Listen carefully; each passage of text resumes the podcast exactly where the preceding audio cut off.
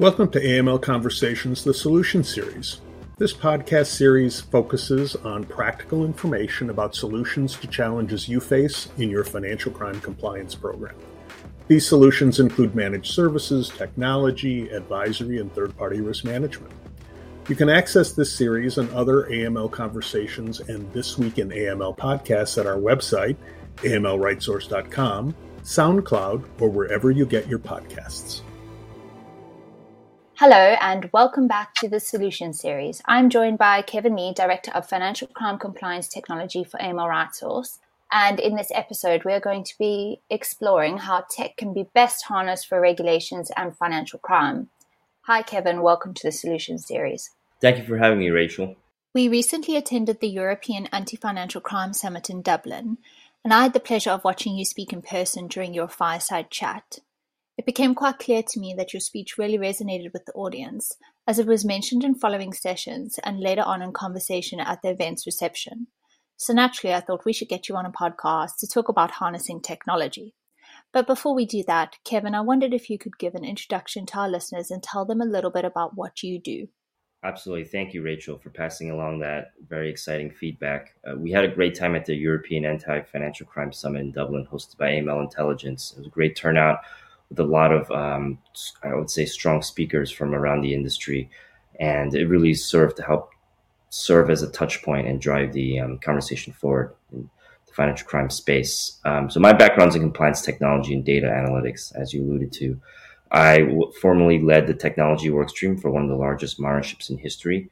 And these days I work with the largest banks around the world uh, for AML RightSource, leading its international advisory business. I work on key program transformational tasks such as uh, system implementations, tuning and optimization, data mapping, um, enterprise wide data governance, and uh, strategic oversight and uh, drafting of sustainable strategies for tier one banks um, in both the emerging regulatory markets, as I like to call it, as well as mature regulatory markets such as uh, the UK and the US.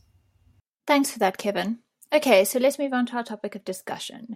Can you give us an overview of compliance technology in the industry at the moment?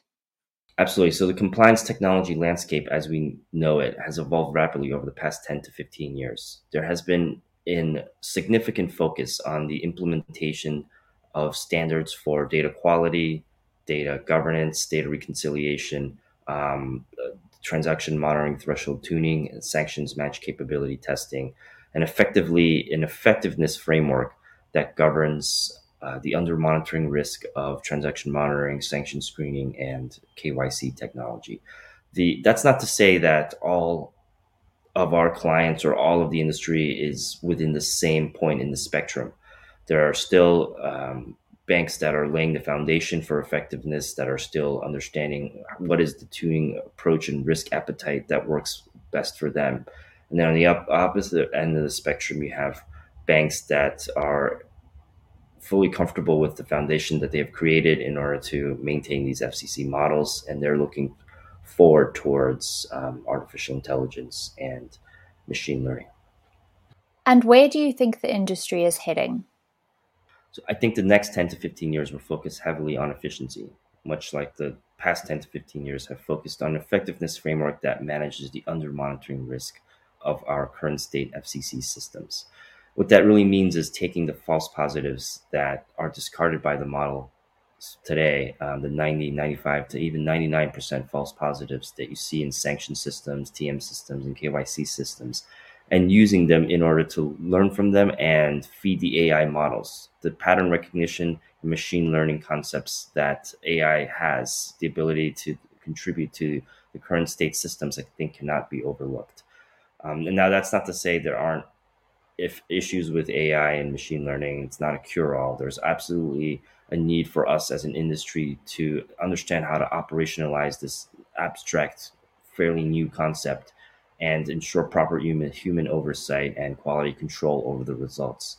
Um, I, I think it's a conversation that needs to be had by every bank on a case by case basis, whether or not you're ready to implement artificial intelligence uh, into your TM and sanctions and KYC models in order to provide efficiency, or whether you're still in the stage of implementing an effectiveness framework, there needs to be a position artificial intelligence and some thought about how we're going to provide oversight as a bank, how it is going to be tailored to your risk appetite, because it is not a cure all solution. In terms of where the industry is headed, we must also mention robotic process automation, which is the less exciting cousin to artificial intelligence. Robotic process automation is the process of identifying rote and repeatable tasks and writing quote unquote dumb code to reduce human intervention. It's another priority focus of firms like AML RightSource to intru- introduce organic workflow efficiency gain.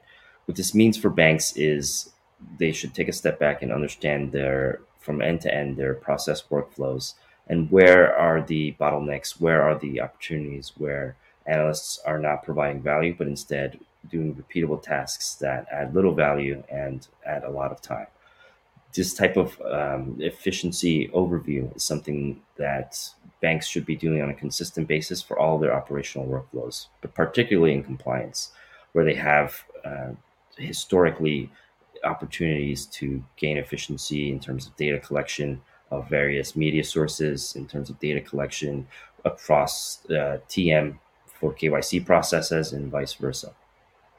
What are three main points or key takeaways that you'd like to leave our listeners with?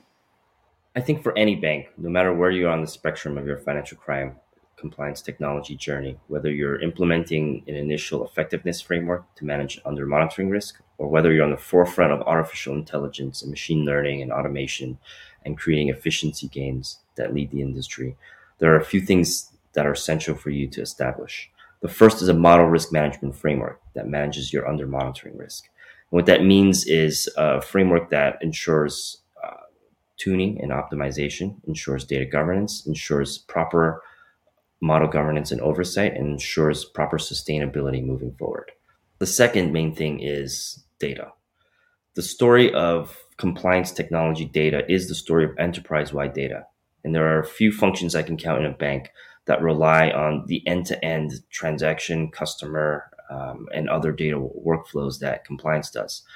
And the number one conversation I've had with my clients in terms of challenges is navigating enterprise wide data. The complexities for some of the largest banks in the world are not things that can be resolved on uh, in a week, in even a project or two. So there needs to be a lot of attention paid to data because that bad data in means bad data out. And there needs to be a foundation, even if you're moving on towards artificial intelligence. Um, that the data that feeds it is something that can be accounted for, something that you feel comfortable is being governed. Um, it's also important to note that for an institution as large as a, tier one multinational bank, there isn't, I would say, a requirement to have 100% data quality because we all know that um, when you're dealing with billions of records a year, uh, if not more, there's there needs to be a sustainability uh, framework around your data so that there the data is being managed so that the data is um, able to withstand some level of issues, whether it be a consistency, validity, completeness, no matter what dimension of data quality we're speaking about. And the final thing I would leave our listeners off with is risk appetite. I think the banks um, themselves and the financial institutions that we as an industry uh, help monitor need to have their own conversations when it comes to risk appetite.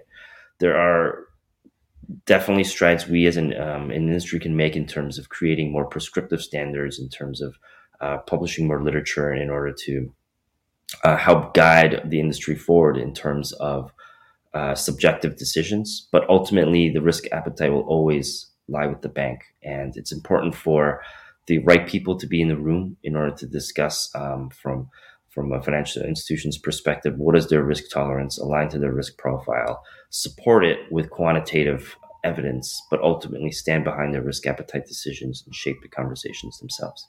This has been great. Thank you so much kevin. I really appreciate your time today. And thank you as always to our audience for listening. Thank you rachel for having me. It's been a pleasure Thanks for listening to this episode of AML Conversations, the Solution Series. More episodes will be posted in the coming months. If you find this installment interesting, there is more great content at amlrightsource.com. If we can help you with your financial crime compliance needs, schedule a meeting on our website. Together, we can reimagine compliance.